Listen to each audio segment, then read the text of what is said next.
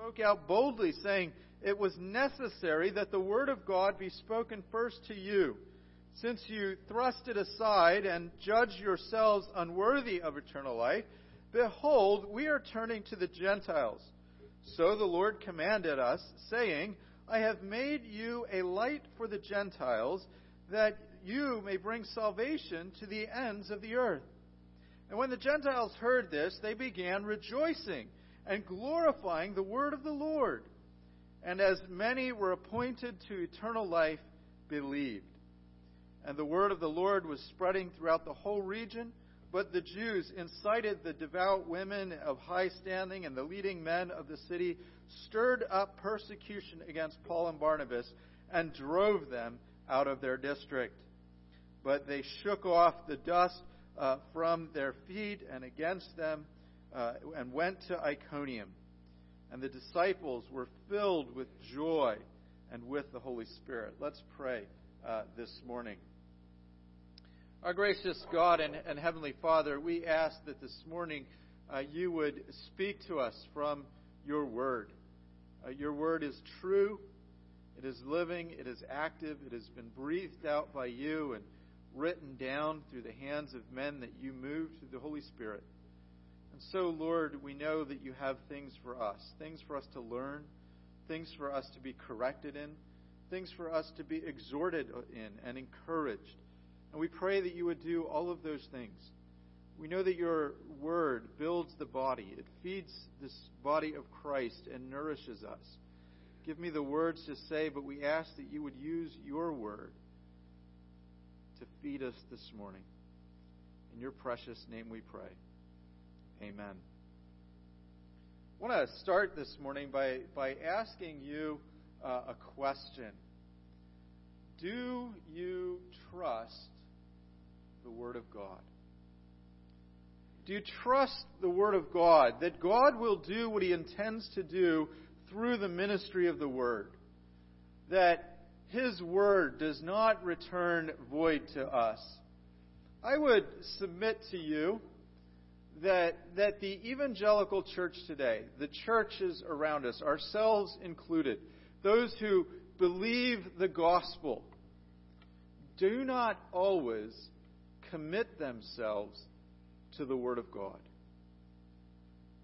We lack commitment and personal conviction that God uses His Word to feed the church, to reach the lost, to bring people to salvation.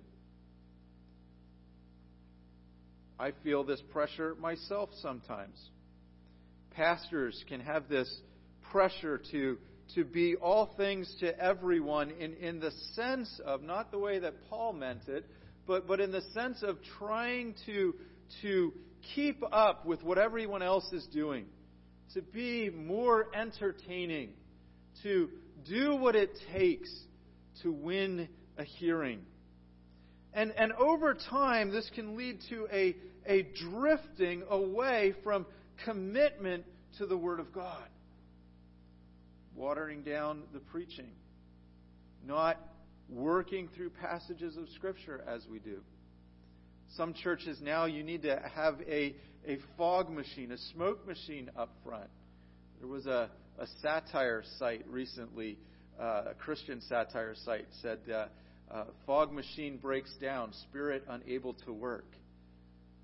That's the mentality that we often have. And it, and it creeps in. It's not just churches out there. We're not just pointing the finger at the other guy, but asking ourselves do we believe that the gospel is the power of God? And when we faithfully preach the word of God, God will draw people to himself. What it boils down to is a lack of conviction and being convinced that God saves sinners. And if God saves sinners, I need to do what God tells me to do. I need to use the methods that God has given me to try to reach my friends, to try to evangelize, to try to feed the church and see people come to salvation and, and to allow God to work in the church. Do I trust the Word of God?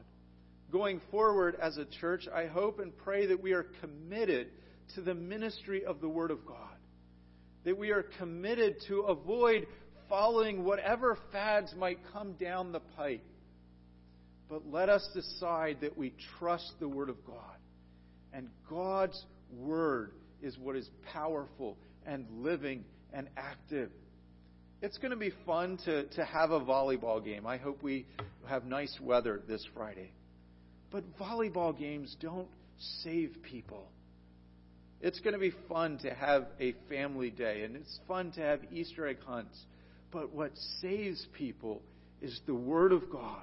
And what needs to go on here every Sunday is the faithful ministry of the Word of God. So this morning, our main point is trust God's ability to save sinners through His Word. Trust God's ability. We believe that God saves sinners. And if God saves sinners, I need to be faithful to using His words, the, the means and the tools that He's given me, the, the sword of the Spirit, so that God, through the Holy Spirit, might work. At the end of the day, if we are not faithfully using the Word of God, we are subtly communicating we don't really believe that God saves sinners. Trust God's ability to save sinners through His Word. First, trust that God will cause people to be interested in His Word. Look at verses 42, 43, and 44. So we have the people want to hear what Paul and Barnabas have said. They want to hear it again next Sabbath. Uh, they worshiped in the synagogues on Saturdays, the Sabbath, but it would be like being in church and people excited to hear next Sunday, what is the pastor going to preach now? How are we going to hear the Word of God? And not because Paul and Barnabas were these wonderful speakers. Uh, Paul, in the book of Corinthians, really, we get a sense that he took it on the chin for not being um, persuasive enough or exciting enough in his preaching. He was drab and maybe somewhat ho hum, but, but Paul comes with the preaching of the power of the Holy Spirit through the Word of God, and the Corinthians were kind of upset that he didn't conform to all the latest fads of public speaking. But people wanted to hear the Word of God. Look at verse 42. And they went out, and the people begged that these things might be told uh, them the next Sabbath. They were hungry to hear the gospel. And when there is a hunger for the Word of God, God's Spirit is at work. Being hungry for God's Word is not the natural condition of the human heart. It is an enlivening of the Spirit, a beginning of the work of the Spirit that these people are hungry for the Word of God. Many times in Jesus' ministry, in Paul's ministry, in Peter's ministry, in the other apostles and disciples, in the prophets of the Old Testament, Jeremiah, Isaiah, Ezekiel, many, many times, even the people that claimed to know God did not want to hear God's word. It is not natural to desire to hear God's word. It is spiritual, meaning it comes from the Holy Spirit people were so hungry for the word, they urged Paul and Barnabas to continue administering. So, Acts 13, uh, 43. After the meeting of the synagogue broke up, many Jews and devout converts to Judaism followed Paul and Barnabas, who, as they spoke with them, urged them to continue in, in the grace of God. There, there was a crowd that, that followed Paul and Barnabas wanting to hear more. They, they could not wait till next Saturday. And so they were perhaps asking Paul and Barnabas questions. Uh, I once had a man in my ministry uh, who would often do this for me. We would, I would stand at the uh, exit of the sanctuary on a Sunday and shake everybody's hands as they go by, and he would always stop and ask me a question. And a question would turn into another question, and another question would turn into another question, and it would turn into a conversation. And everyone would walk past us, and I would not be able to shake their hands and greet them because we would get in these conversations about the Word of God, and he could not wait till the next Sunday to, to ask some of these questions. It got so bad, in, in a good way, it got so bad that I finally said, let's get together on Sunday nights and you can ask me these questions because I need to shake people's hands as they go out. But there was a hunger for the Word of God. And, and Paul and Barnabas are experiencing it and they are being urged to continue in the grace of God. And I think that what that means is they are being urged to continue in this ministry by the grace of God. Now, sometimes we might say, you know, we urge you to continue in the grace of God in, in the sense of, I urge you to continue in your, your spiritual walk, to grow in God's grace. But I, I think what's going on here more is, is they see God at work and they see God's grace in, in the preaching here, and they're urging them to continue in that preaching and urging them that the grace of God, the, the hand of God, would graciously be upon their preaching. They recognize that, that Paul and Barnabas are saying something new. And, and not new in the sense of being creative, not new in the sense of being a, a dynamic speaker, but new in the sense of they're being told for the first time about what happened to Jesus. And they are seeing from the Old Testament that, that God has fulfilled his plan, and, and they are hungry for it. Uh, they, they cannot get enough of it.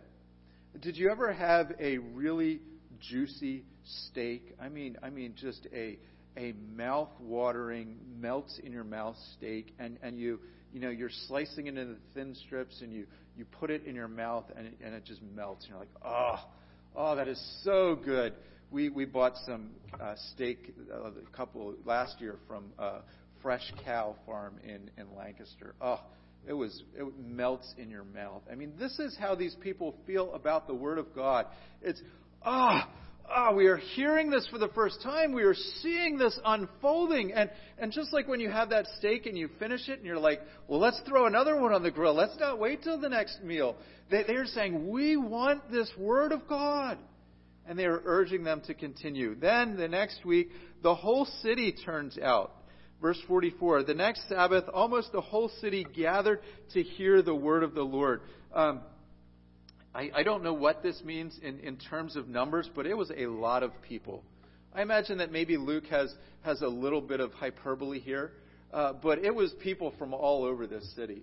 It was this crowd. And, and I imagine that, that however many the synagogue held, they were, they were at capacity. If they would have had a fire marshal in that day, they would have had to shut it all down and they were probably some people waiting outside. There were it was not just the the normal Sabbath day attendance that made it that Sunday or that Saturday. It was an amazing amount of people. If people are hungry for the Word of God, if we are beginning to see, th- if they are seeing the things in Scripture and seeing that it's true, if they are no longer being blinded by unbelief, it is God at work. And let me make this exhortation to you. Pray for a hunger for God's Word. Pray for a hunger in your own life for God's Word. Pray for a hunger for God's Word in, in the life of this church. I appreciate when I get compliments, and I'm not trying to use this sermon to pat myself on the back or anything like that. But wouldn't it be awesome if every week we go out of here not only filled with the Word of God, but hungry for more. You're welcome to ask me questions on the way out. I won't tell you to wait. Um, you're welcome to email me during the week about the Word of God and ask questions and say, I want to know more, or what can I read or, or study? But pray for that hunger in your life, in the life of the church. Pray for that hunger in the life of lost people. It is not natural for someone to hear the Word of God and want to know more. Pray that the Spirit of God would cultivate that kind of hunger. Wouldn't it be great if months from now, or years from now, even, or whatever God's timetable could be, if people were showing up on a Sunday and we were saying, maybe with a bit of hyperbole, but saying, the whole city is here, the whole neighborhood is here? we had to go to multiple services because we couldn't fit people in this room because God's Spirit was here, not because Tim Bertolet's the preacher, not because we have an awesome worship band, but because the Word of God is creating a hunger. When you cook up that steak, people smell when you're grilling. I drove the other day down Route 24 and they were doing a chicken barbecue and there was all this smoke wafting across the highway and and you drove by and man I was I was this close to stopping. If I wouldn't have had to get back here in time for the workday, I probably would have stopped for some barbecue chicken. It was just smelled delicious. Pray that that's the way the word of God would go forth. That that there would be this aroma of pleasantry that God's people would be hungry for God's word, that the lost would see that God's word is going on and have a hunger for it. Second, this morning, trust that God's word works in the midst of opposition. So, successful ministry of God's word can bring opposition and jealousy. But when the Jews saw the crowd, uh, verse 45, when the Jews saw the crowds, they were filled with jealousy and, and began uh, to contradict what was spoken by Paul, reviling him.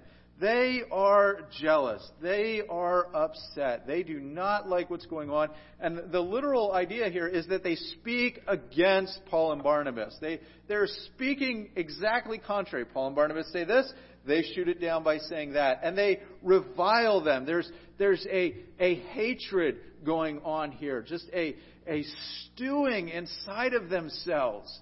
Um, maybe in part the jealousy comes because they're drawing a crowd. Uh, I imagine that that uh, Sabbath day attendance was sort of like church attendance. You know, you have your good Sundays, and then you have your Sundays where people are sick, or you have your Sundays where people can't get out for various reasons. And all of a sudden, you have these guest speakers in town, and and the crowds are just busting at the seams. And, and can you imagine how the normal uh, teacher at the synagogue would have felt? You can, you can imagine some, some jealousy uh, coming along there. Um, but yet, it's also coming because these people are rejecting the Word of God. They aren't happy that people are hearing the Word of God. This jealousy is a, a manifestation of unbelief. And Paul talks in 2 Corinthians about how it is that, that every Sabbath, the, the Word of God can be read before uh, in a synagogue where people believe that they, they think that they are following God and they can hear the Word, and every Sabbath they miss Jesus.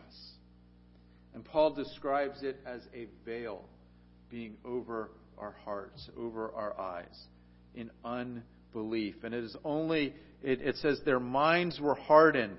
And to this day, when they read the Old Covenant, the Old Testament, that same veil remains unlifted because only through Christ is it taken away.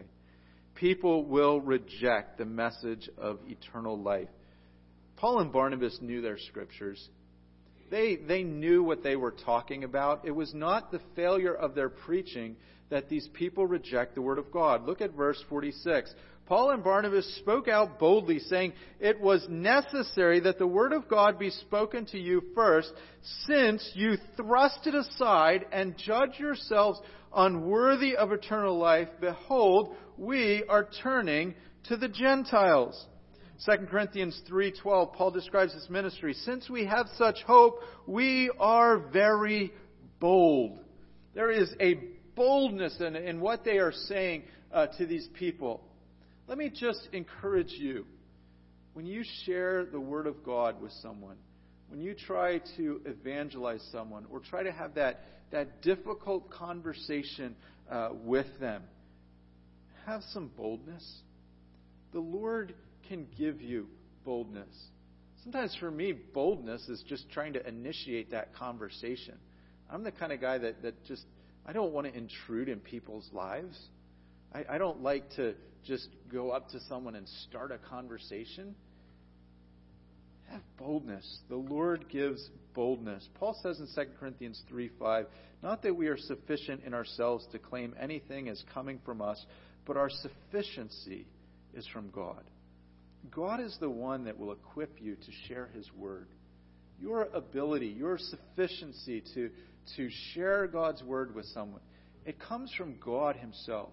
This is a, a great reminder, this passage, a great reminder to me as a pastor. There is nothing special about Tim Bertolet. Any sufficiency that I have in, in ministering the Word of God, any clearness in communication, or what I hope is clearness in communication, it comes from God. You can pray for me. Pray that I would be dependent upon God. The, the, the worst thing that would be that, that could happen is is for me to get cocky and start to think, yeah, I've I've got this down and my preaching's really good and we're going to grow this church because look at what I can do. It's the word of God that has the power. And God makes the man sufficient. But it is not the man or the evangelist or the person sharing their faith that has some sort of special ability, some sort of unique talent. God equips his people. Then Paul and Barnabas say that it was necessary for them to enter the cities and preach to the Jews first. They always go into the synagogues first in their mission. And the reason it's, it's necessary is you have all these people that have their Old Testament, have, have heard the first part of what God has done, all the way from Abraham and Isaac and Jacob and the Exodus and the kings and the prophets and all of these things. And they needed to be the first ones now to get the rest of the story, if you will, to, to hear how God had, had brought all of his plans to a climax, that he has fulfilled the promised redemption in the coming of Jesus Christ. But it says that these people, they thrust it aside. It says, uh, since you thrust it aside. It, it's almost a very visual word of, of pushing something down.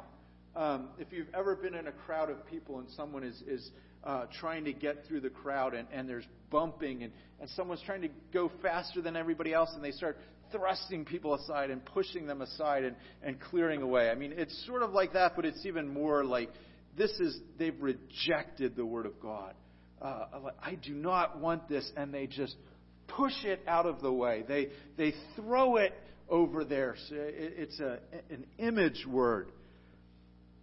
In Acts chapter 7, it's used to describe how they, the people of God in the Old Testament rejected Moses. It says, Our fathers refused to obey him, but thrust him aside, and their hearts they turned to Egypt. Remember remember when they came out of the Exodus and they, they came through the Red Sea and then they started getting hungry and, and they start grumbling with Moses.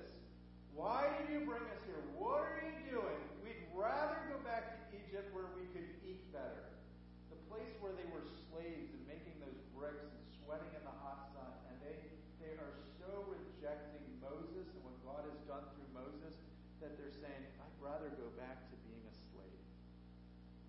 they thrust aside what God had done.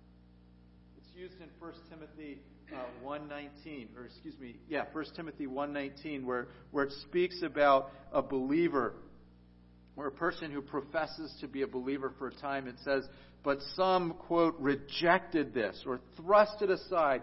Some have made shipwreck of their faith. So there, there's two imagery thrusting it aside and then they had some sort of profession of faith. They pretended to be a Christian, and they just, you know, shipwrecked it into this awful uh, rocky shore. Visual imagery. This is how intense the people rejected the Word of God. We need to remember what Paul says in 2 Corinthians 2:14. The natural person does not accept the things of the Spirit, for they are folly to him but they, he is not able to understand them because they are spiritually discerned. Paul says in 2 Corinthians 4 even if our gospel is veiled, it is veiled to those who are perishing. The, the default mode of the human heart, the, the natural condition of every human being, is to reject the gospel, to not want this, to thrust it aside. It is only the Spirit that gets in there through the ministry of the Word that opens eyes so that people might come to saving faith. Paul then says, judge your, You judge yourselves as unworthy of eternal life.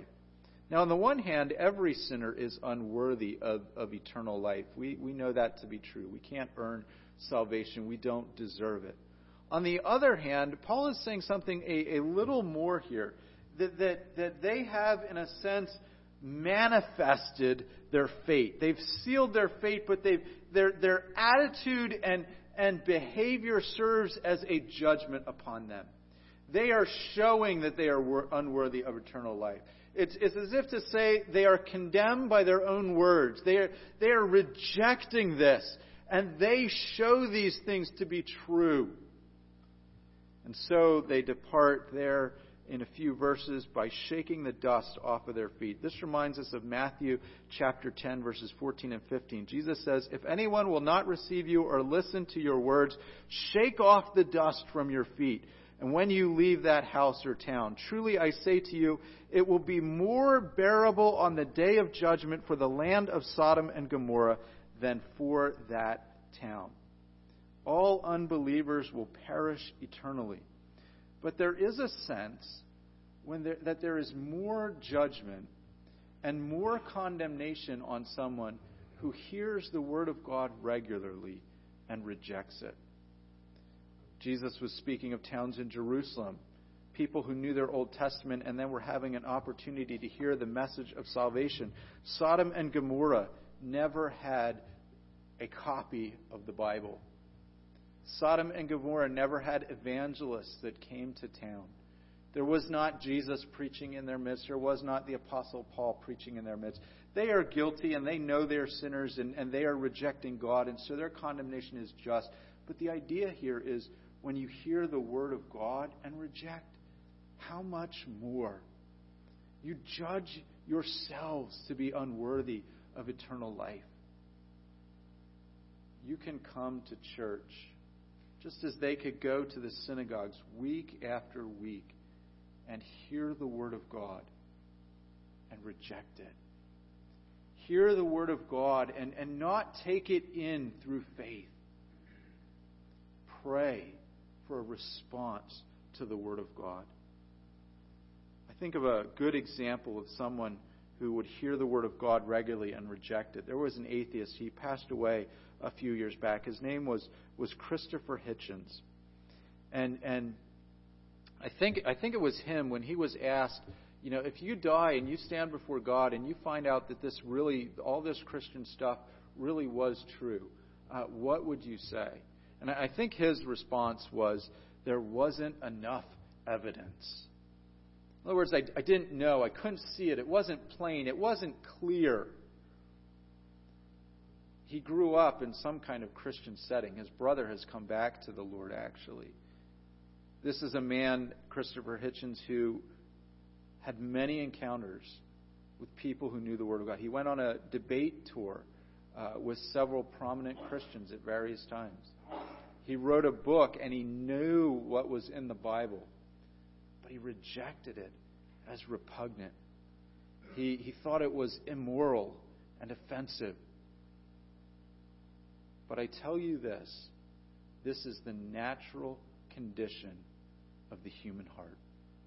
This is where you and I are, apart from the Holy Spirit opening our eyes. And it is so easy to look at a, a, Christopher Hitchens, who now, unfortunately, sadly, has passed away, has died, and has stood before God in judgment. It's so easy to look down our noses and say, Thank God I'm not like that. But I am like that. I am that dead in my sins before the Lord saves me. It is not the failure of God's word or yourself when people reject. And we have then Paul and Barnabas being run out of town. And sometimes the temptation is when you and I share the gospel and someone doesn't get saved, the temptation is to say one of two things. Either A, I must have not done it right. If only I was better. Oh, maybe I shouldn't be an evangelist. Maybe God doesn't want to use me. If you were faithful in bringing the Word of God, it's not your fault that they reject the gospel. The second temptation is to say, maybe God's Word doesn't work. And this is what we have going on sometimes in the church today. God's Word, just laying it out clearly and sharing it and preaching it, it's not sufficient, is what people say. And so we better have a fog machine. We better get a light show. We better make it, church, more of a party so that we can draw people in. And then we'll sneak the Word of God in on the side. We better make the sermon 10 minutes because that'll keep people's attention. The Word of God does these things, and we can't spruce it up.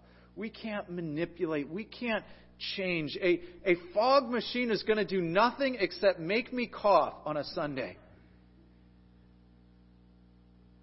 It's the Word of God. And we need to believe that God saves sinners. God saves sinners and does it through His Word. Now, when I preach, I normally have this bad habit of the first point is the longest, the second point is medium length, and the third point is crammed into the last five minutes. I've tried to switch that around this week because the, the last section of this is the most important part when it comes to seeing how the Word of God works. So I've been keeping an eye on my time, and hopefully I have enough that we don't have to just cram this last point in really quick. But the third point is trust that God will bring the salvation of sinners as God intends. So, I have an A and a B here, another way I'm trying to keep it all condensed. But notice, in verse 47, we have the gospel going to the ends of the earth. For God, for so the Lord has commanded us, saying, I have made you a light for the Gentiles, and may bring, that you may bring salvation to the ends of the earth. In the providence of God, I did not plan this ahead of time, that verse is from Isaiah 49, and in the providence of God, our scripture reading today was from Isaiah 49. Isn't it great how God just kind of worked that out? So you've already read the whole chapter today that this passage comes from. But the plan and purpose of God, eh, when He sends the Messiah, when He sends salvation, is that He will make the new people of God, and particularly the apostles and the disciples, not just someone that will go and see the Jewish people hear the gospel. He will make them a light to the nations, to the Gentiles, the foreigners, that you may bring salvation to the ends of the earth. So remember in Acts chapter 1 verse 8, Jesus says, You will be my witnesses where? To Jerusalem, Judea, Samaria, and to the ends of the earth. They are outside now of the region of Judea and Samaria. They are going to the ends of the earth. This is God's plan. If you read in the book of Revelation, you have gathering around the throne the church that God has ransomed. Just like we, we sang today, and all the church, ransomed church of God will be saved to sin no more. And it says in that passage that people from every tongue, tribe, and nation, meaning the ends of the earth, are around this throne. It's, it's beautiful picture. It's also a picture of light shining to people that are in darkness. When, when the sinner is lost in sin, we are described as, as being in darkness. Paul says that the God of this age has, has blinded our hearts in unbelief. And then it says uh, in uh, 2 Corinthians chapter 4, it says, For we proclaim is, what we proclaim is not ourselves, but Jesus Christ as Lord, with ourselves as your servants for Jesus' sake. For God who said, Let light shine out of the darkness, has shown in our hearts to give the light of the glory of God in the face of Jesus Christ. What is Paul saying? Well, in Acts, he's saying we're a light to the nations. How is he a light? They go around and they preach the Word of God. Paul says they come into a town and they, they don't preach themselves. They don't waltz in and say, Boy, have we got something for you, and you need to listen to us because we are just these awesome apostles. They say, We preach Jesus Christ. And when we preach Jesus Christ, it says, For God who said, Let light shine out of the darkness. Remember in Genesis 1, there is darkness everywhere. Uh, you, if, if you would have been there, we weren't, but if you would have been there, you wouldn't have been able to see your hand in front of your face. That dark. Have you ever been in a really dark basement it, it, it, with no windows and no lights? It's darker than that. Its human heart is darker than that. And God, just like He made light where there was none at creation, makes light shine into that heart. How does God do it? He uses the ministry of the Word. God saves sinners by opening this radiant light into their hearts through the preaching of God's Word. If we minimize the preaching of God's Word, it's like taking a giant light that is in a lighthouse that will blind you if you look at it and, and swapping it out for a little pen light and saying, This will do the trick. Let's add some stuff to this. Let's spruce up our church and then we'll shine our little pen lights. But when we lay out the Word of God, we are laying out the gospel, which is the power of God, which saves sinners. There are some other passages in Isaiah we could turn to about this end of the earth. One of them is Isaiah 45, verse 22. It's this call Turn to me and be saved, all the ends of the earth. For I am God, and there is no other. By myself I have sworn from my mouth, and from my mouth has gone out in righteousness a word that shall not return. To every knee, to me every knee shall bow, and every tongue can, shall swear allegiance, or every tongue shall confess. That's the gospel. And that's the call turn to me and be saved. And it goes to the ends of the earth. And because God is God, it does not return, meaning it doesn't come back empty. People come to the Lord Jesus. The ministry of the word will bring faith as God has determined. Look at verse 48. And when the Gentiles heard this, they began rejoicing and glorifying the word of the Lord, and as many as were appointed to eternal life believed. So they hear the word, they rejoice, and they glorify. They're, they're saying, wow, this is for us. Praise God. God is awesome. We are, we are hearing the word of God. We didn't have this opportunity in the past. We didn't know about the Old Testament. We didn't know this salvation that was coming. And they are hearing it and they turn and they start glorifying God and they get saved and they are worshiping God. The ends of the earth start coming because people faithfully preach the Word of God. And then it says, as many as were appointed to eternal life believed. Who appointed people to eternal life? God did. God, before the foundations of the world, had a plan to save sinners, and He appointed some to salvation. He took the what He knew would be the deadness of humanity, that deadness in our sin, and the Scriptures say He chose some to eternal life, not because they were good, not because they were special, but out of that badness, out of how lost and dead we are, God determined that He would save some people to himself. Large amounts from every tongue, from every tribe, from every nation. This idea of being appointed is when you are set to something and you had nothing to do with it. The centurion that approaches Jesus and asks for healing, he says to Jesus, For I am a man set under authority. In other words, somebody else put the centurion in charge. Somebody else assigned him to that task and appointed him to that. In Romans chapter uh, 13, verse 1, we read that, that there is no authority except for God, and that except from God, and those that exist have been instituted, or same word here, have been appointed or set by God. Meaning, no government has power today except for the fact that God has put it there. The, the people that, that Come into power in various governments aren't there because they wanted it. They're there because God wanted it and is the ultimate authority. These people were appointed to eternal life by the authority of God, and so they responded in that moment through faith. Scripture says, and I want you to write some of these down because we don't have time to go into all of them, but John chapter 6, verse 44 No one can come to me unless the Father who sent me draws him. And that word for draw is the idea, same word you would use if you were going to take water out of a well and draw it. That water, you don't stand at the top and say, Come on, water, come on, you can do it, come on out. You reach down and you pull the water out. God reaches down and draws the sinner.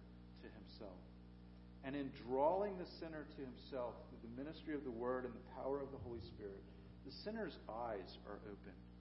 And the sinner responds and they believe. And we call sinners, believe this, come, receive this, as Isaiah says. But in that call, the Holy Spirit will work as God sees fit and will draw these people, move them from the state of deadness that they are in to receiving eternal life. It's another imagery that we are dead in our sins. When was the last time you were at a funeral and the dead person suddenly decided to embrace life?